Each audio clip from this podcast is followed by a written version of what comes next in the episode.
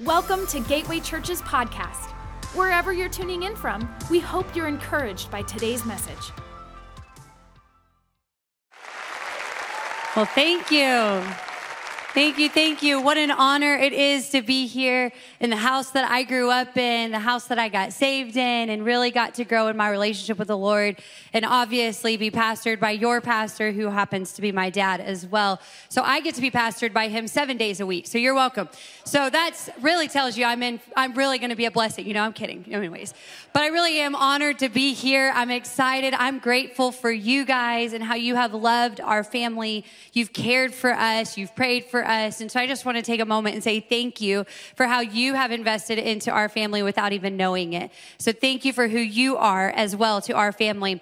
Well, I hope you had a phenomenal Christmas, but I thought I would tell you a little bit about our Christmas. We've been here since Tuesday, just getting to do Christmas with my family and open presents and all the things. And it's been a blast. My kids have had so much fun. I'm sure there will be tears on the way home later. But you know, we opened, we gave the, our girls this one gift. And it was a camera that when you take a picture, it prints out the picture. Now, the older generation's like, yeah, it's called a Polaroid camera. You're not wrong. We like to recycle things in the next generation, okay? We just make it slightly better. So we gave them a Polaroid camera. It was a starter kit. It had tons of paper in it. And we set them down. We said, listen, this paper does not last long. This is not like your phones. It's not like a digital camera where you can take 10 pictures and then choose the one you want to print. That's not how this works. And when this paper is gone, it's gone.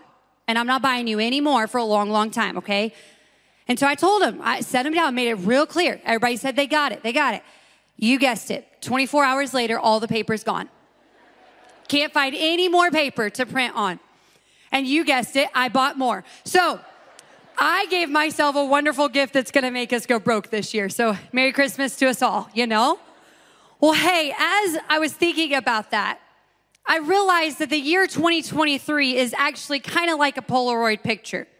We're in the season right now where we're shaking it. We're not even really sure. Some of us don't even know if we pointed the camera in the right direction. We have no idea what type of picture is going to come out of 2023. Some of us may be anxious about it. Some of us are certain that it's going to be a great year because we have things that we planned for or we're hoping for in 2023. But I want to ask you just a simple question. How many of you would love to be fitter, happier, and overall better in 2023? Just a show of hands. Okay, great. Me too. So I have a small tip that's gonna help you become fitter, happier, and overall better in 2023. You're just gonna need unlimited resources, unlimited time. If you have children, you're gonna need a nanny. You need a chef and a trainer and a psychologist. And so, since none of that is possible, We're all in for it. Who knows? Just kidding. I'll give you a little bit of hope. I found something that I actually think can help you have a fitter, happier, and overall better you in 2023. I titled today's message, A Better Me in 2023. And here's what it is there was this study that happened where there was a group of people that was dealing with anxiety and depression. And they pulled this group in and they divided them in two. And they told one group of people, Would you write about why you're anxious and depressed? Every single day for 30 days, just write about why are you anxious and why are you depressed? And then they took the other group and they said, We want you to write just one thing every day. We want you to write one thing that you are grateful for every day for 30 days. That's it. It's very simple. That's all you have to do. Well, you may be ahead of me, but at the end of the 30 days, the ones that wrote about why they were anxious, why they were depressed, were more anxious and more depressed at the end of the study. But the ones that took the moment to write one word of gratitude were overall happier, fitter, and better beings at the end of the study. The study actually showed that there were psychological benefits, a happier you, that you would have more positive emotions and thoughts, more aware and awake time, increased self satisfaction, and an enhanced mood. The study showed there were physical benefits to gratitude, a stronger immune system, less body pains and aches, and optimum blood pressure and cardiac functioning, better sleep wake cycle. It showed that there was better social benefits for gratitude. Here's what they are better communication, more empathy, stronger interpersonal relationships, more likability among group members, more involvement as a team member. Gratitude may be our least assumed weapon for the freedom we desire in 2023. It may be the thing that we actually need to invest in so that we can be the best us in this next year. As I was studying this, I saw that science proves that gratitude makes a difference. But I wondered if there was something in the Bible that actually proved it as well. And there is. There's a story about 10 men. It's the story of the 10 lepers. And I want to read it to you. It's in Luke 17, starting in verse 11. Now it happened as he went to Jerusalem that he passed through the midst of Samaria and Galilee. Then, as he entered a certain village, there met him ten men who were lepers, who stood afar off. And they lifted up their voices and said, Jesus, Master, have mercy on us. So when he saw them, he said to them, Go show yourselves to the priest. And so it was, as they went, they were cleansed. And one of them, when he saw that he was healed, had returned and with a loud voice glorified God. He fell down on his face at his feet, giving him thanks, and he was a Samaritan. So Jesus answered and said, Were there not ten cleansed? But where are the nine? Were there not any found who returned to give glory to God except for this foreigner? And he said to them, Arise, go your way. Your faith has made you well. If I'm honest with you, I've been pondering this story for probably two years now. And in this, we all see an obvious miracle. But there are two major things that happen in this story that you and I can apply to our lives. And the first thing is go. The simple word go. If you remember in the passage, it says, as they went. See, it was through their obedience that a miracle happened. It was on their way to going that God did something in their lives. Leviticus 3 explains to us that because of their skin disease that they were considered impure or not whole. They didn't have enough to come into the temple. They were outcasted because of this. And so, what this tells us is that while God sent them to see the priest, it may have felt like an inconvenience, but it was actually for their future. Because in order for them to go to the priest, which was also the physician, that is the person that would deem them clean so that they could come into the temple. So, what seemed as an inconvenience became an open door. It was the thing that gave them access to the place that had always been out off limits because of their simple obedience to go, their simple willingness to trust that they could walk into this moment. See, all throughout the Bible, there are two types of miracles. There are instantaneous miracles and there are progressive miracles. And this is a progressive miracle. And Naaman is another example of a progressive miracle because God told him to dip seven times. And when he did, he received his healing. I'm curious today what would have happened if he only would have dipped six? What would have happened if Joshua would have only marched around the walls of Jericho six times? I'm here to encourage you that you don't know how close you are to your breakthrough. You don't know how close it is if you will just continue to obey God. You have no idea what is on the other side of your obedience in his life, in your life. Each one of us have the opportunity to obey God. I think about these 10 lepers. They could have said something like, Why don't you heal us and then we'll go? It will be an embarrassment if we show up there and we're not healed. So why don't you take the time to heal us? And then once we're healed and we see that we're healed, we'll go to the priest and then we'll know. Because culture teaches us to say, I want to see it before I believe it. And God says, why don't you believe it and then you can see it? Culture teaches us to say, if I just understood more, God, if you would just show me what your next steps are, more than just one step at a time, please, then I would understand and then I would obey. But see, the kingdom of God says if you'll just start to obey, then as you look back, you'll see the hand of God all throughout it and you will see and understand what I was doing all along. Because what God wants to do in us is different than what the world is telling us is the way to it. I want to give you one of the greatest tactics of the enemy doubt. Doubt. Because what doubt does is it tries to get us to stop and make sense of it all. And so that way we can take our next step. But sometimes God's asking you to take a step of faith.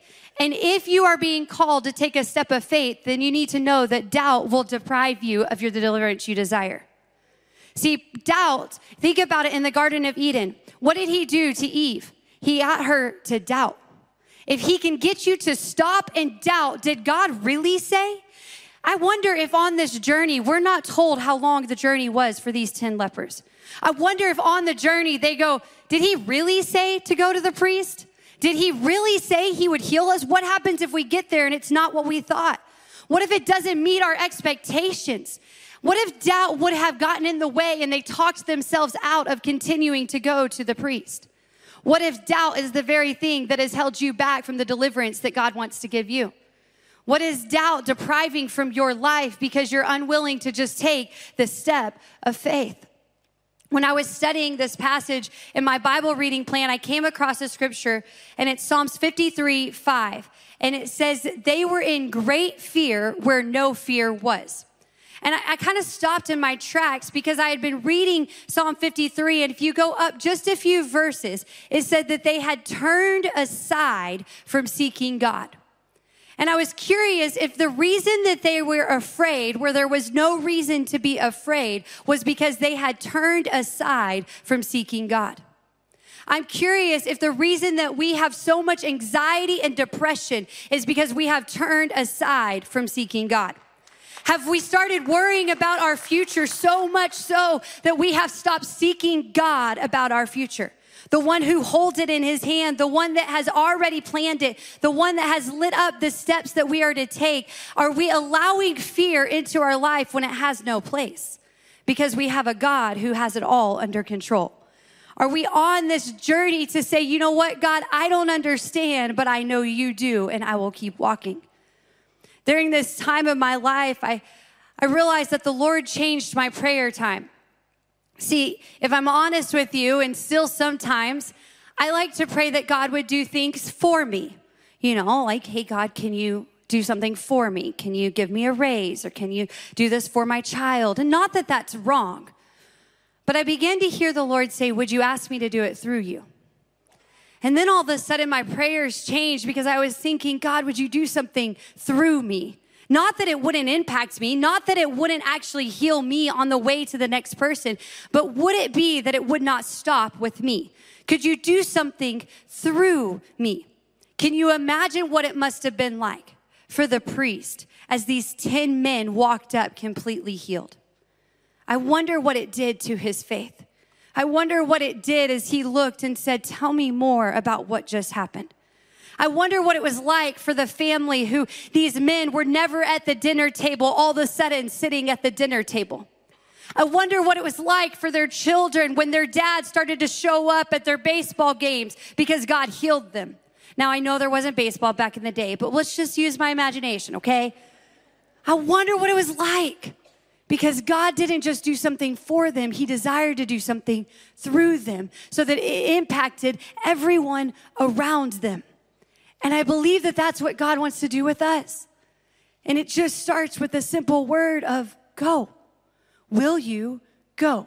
Will you obey and step out even when you don't understand, even when you don't see it, even when it all isn't playing out exactly how you would like it to? Would you step out and go.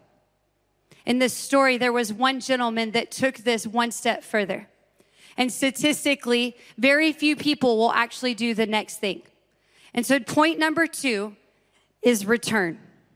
Return.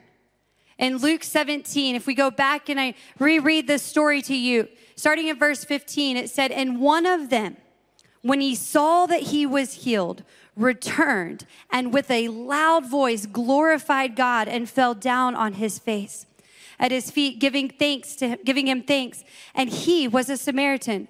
So Jesus answered and said were there not 10 cleansed? But where are the 9 were there not any found who returned to give glory to God except for this foreigner? And he said to him arise go your way. Your faith has made you well have you ever stopped to ask yourself, why did he say, Your faith has made you well? Like, we know that Jesus doesn't suffer from short term memory loss, but like, um, you already healed him. That's why he returned to you to say thank you for what you had already done. and yet you'll say it again. But as I studied this passage, what I found that actual meaning of it means is to mean saved or wholeness. And so here's what I think happened. And this is why I say that this would maybe be the not so obvious miracle of the story. The obvious one is that they all 10 got healed. But the not so obvious miracle that happened is that when this man returned, I believe that God healed his mind and reassured his eternity. See, there was this salvation element that came in his return back to Jesus. In this moment, he said to him, Your body was healed, but your heart and your mind were not. And so when you returned with a grateful heart, then I had the opportunity to invest back into you and reassure your eternity and heal your mind and heart. There was a healing that needed to happen. There was a second healing that needed to happen in his body. And here is why. Because we can be healed and not know how to walk out our healing. My son, when he was a little boy, we were over playing with some kids that were much older than him. And he decided to jump down off of a bunk bed and he planted his feet and he turned real fast to go catch up with the older kids. And his ankle stayed planted and his knee went the other way. And he immediately fell and started crying. We knew something was wrong, but there was no marking or bruising or anything on his leg. And after the next day, when he still couldn't walk on it, we took him to urgent care. Don't judge, okay? We didn't want to pay for it if we didn't have to. We weren't sure if he was really hurt. I already know you're judging me. It's fine, okay? So we didn't. But the next day, he still wouldn't walk on it. I tried and he wouldn't. So I was like, okay, we're taking you to urgent care.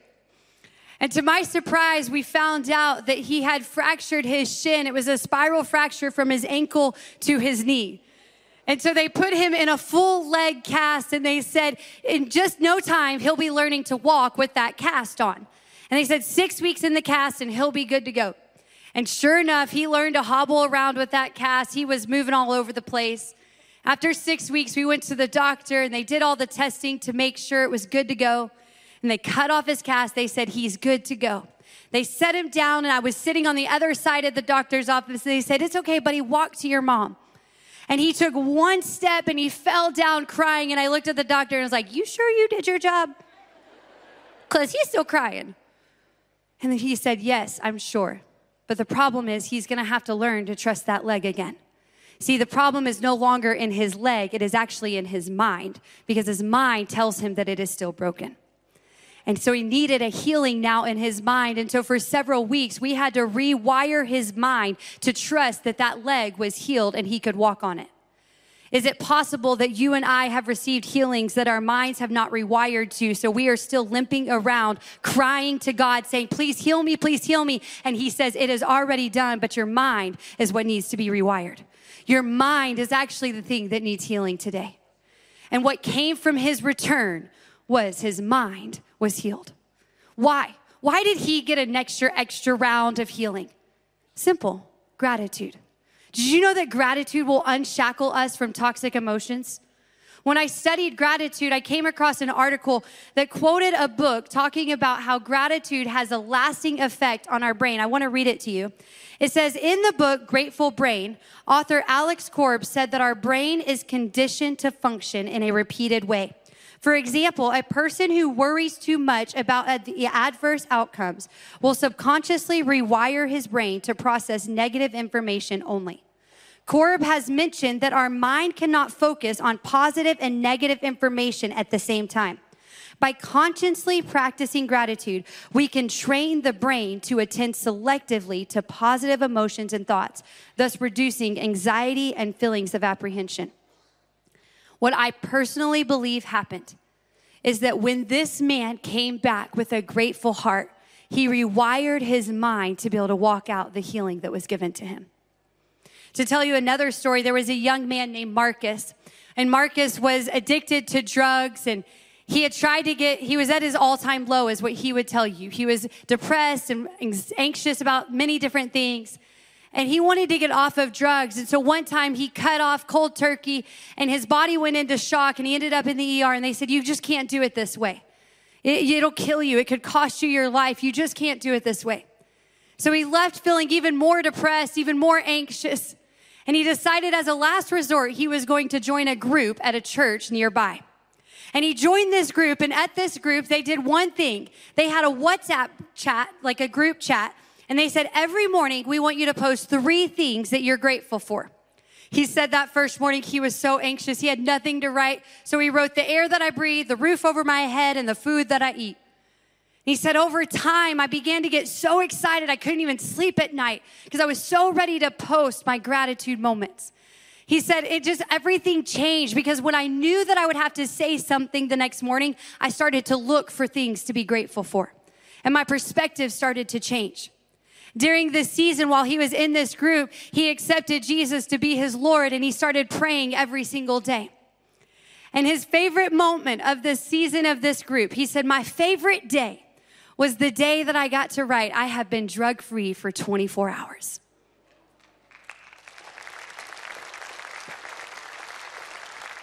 Do you know what kick started his journey to freedom? Gratitude. Do you know what kick started his journey even to a relationship with God? Was gratitude. It was a simple thing of saying, I will choose to be grateful. So, knowing the power of gratitude, why in the world would the nine not return? Have you ever asked yourself, why would they not return? I found myself asking this question, and I put myself in the seat of the nine. And with putting myself in the category of the nine, I came up with a few reasons why maybe I would struggle to return. Now, as commentaries would tell you that they might struggle to return because they were Jews and they felt owed that return. That they felt owed that healing. And if I'm honest with you, many of you will remember a season where my dad was in the hospital and he almost died. The world was praying for him and we were so grateful. But I remember my youngest was two weeks old when this happened. And I remember dealing with a fussy baby, and I was in the restroom changing a blowout diaper at the hospital and I remember actually crying out to God, How in the world could you do this? With all He's done for you in the kingdom of God, how in the world could we be in this position? If I'm honest, I fell into the category of the nine, feeling slightly owed by God. Can I tell you, I need to warn you of an entitled spirit because it will rob you of the miracles God wants to do through your life. Another reason that I wonder if the nine didn't return as I put myself in their shoes as to maybe why I would struggle to return, I thought about it would require me to go back to the place of pain. Think about it for a second. These men would have to go back to the place that they were called an outcast, they may have been spit on. They may have had trash thrown at them. They may have been cursed. They may have been pushed out of the way. Anything could have happened, but they would have known for sure that they were unwelcomed, unwanted, unloved, and definitely an outcast in this group. And so, in order to go back to the man who healed their body, that also meant they had to go back to their critics and to all the ones yelling unclean. They also meant they had to go back to the place of shame and pain that was so dear to their heart. It feels so much easier to just move on. I said thank you in my mind or in my heart. I, I, really mean thank you. And if we happen to ever bump into each other again at the local club, then we'll for sure say, Thank you so much for healing my body. But no, going back would mean that I would have to relive moments. I would have to face things. I would have to encounter something. And I was finding myself in a place where I have not necessarily wanted to go back to say thank you to God because if I did, I would also have to face the pain and the shame and the hurt that was in that season. And maybe for some of us today, as we look back on 2022 and we're starting to think through 2023, we just don't even want to acknowledge some things that happened in 2022. We don't want to acknowledge it. But in order to acknowledge it, you must also acknowledge his presence was in it. See, in the place where they felt the most shame and the most outcasted, the most unwanted and unloved, the Bible says that he came to them and met them in that place to offer them a new life. It was in the place that they did not ever want to be wanted by the world, yet they were wanted by God. And so to this today's society, we kind of forget to say thank you because it may mean that we face the unwanted. But we need to remember that he was in that moment. His presence was still right there. I have to wonder what they missed out on. I wonder if they went back to life and still kind of was skittish with people and friends because they hadn't ever rewired their mind or their heart. I have to wonder if the brokenness inside of them actually halted the growth that God wanted to do through them because they were unwilling to return. I have to wonder today if you and I are missing out on the opportunity of a miracle that we all know we need because we just have yet to return.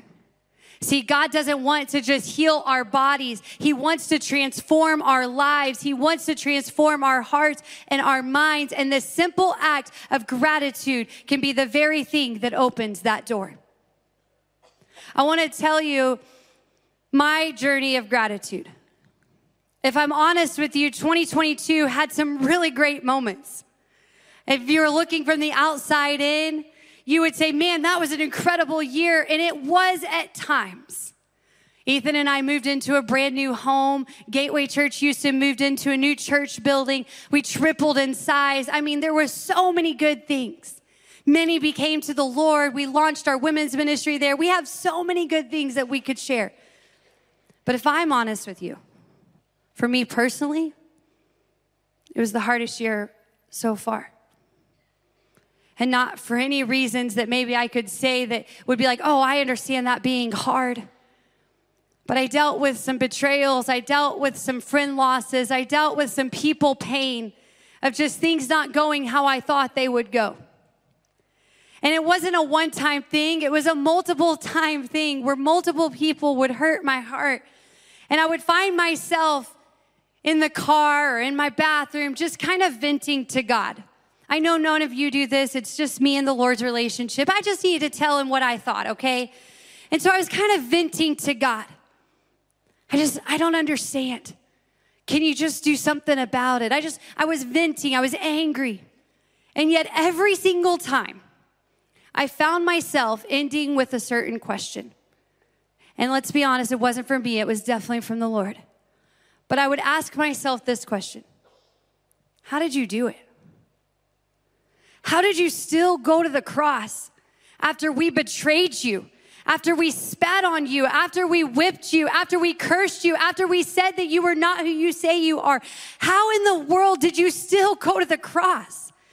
Because while I'm ready to take a life, you chose to give a life. While I'm ready to curse them and pray down the fire of heaven, you were willing to say, God, forgive them, for they do not know what they have done. How in the world did you do it? You didn't cry out and say, Time out. I need a moment to get my thoughts together. You could have any moment said one word and they all would have been silenced. And yet you still chose to go to the cross. So I have to tell you, gratitude for me did not come from the best year ever, although there were good moments. Gratitude for me came because I remember that He went the extra mile on my behalf. Gratitude for me came because I realized while I am not able to do it, He decided to give me life. And so while life may not be great, I have a Savior that loves me enough that will come to the place of my pain to bring healing to my heart, my mind, and my body. And I get to do one thing in return express a grateful heart. So I can promise you one thing your 2023 may not be your best year. But if you'll choose to do an attitude of gratitude throughout it, it could be the best you in the year. You can have a year that is the happiest.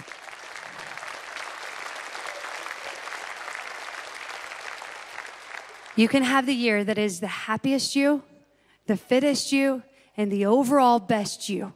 Not because circumstances are great, because there was somebody willing to go to a cross on your behalf. And if you'll come back and just say thank you, He'll do what only He can do in your life. I'm gonna ask you to bow your heads and close your eyes. And as I thought about this message, I realized that there's some of us here that we've never actually returned back to God to say thank you for the price he paid on the cross. We've never actually given him the only thing we have to offer him, which is our heart and our life. And I want to tell you that you do not have to go into 2023 alone. If you will just choose to surrender your heart to him, to return back to him, he can heal your situation. He can transform your life.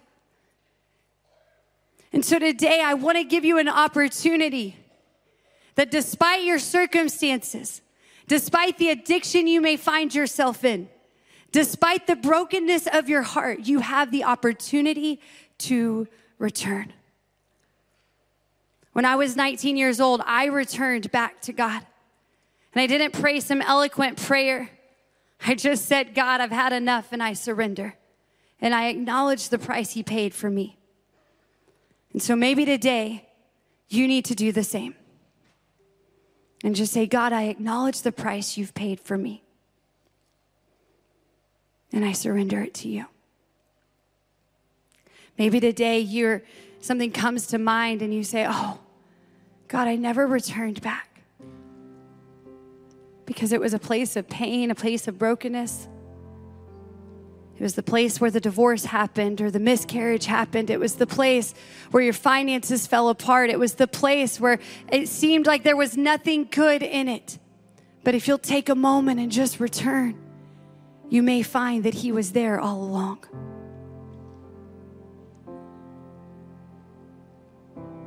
And so, right now, every weekend we ask a question Holy Spirit, what are you saying to me through this message? And right now, in our own words, just return a grateful heart to Him. God, right now, we say thank you. Thank you for 2022.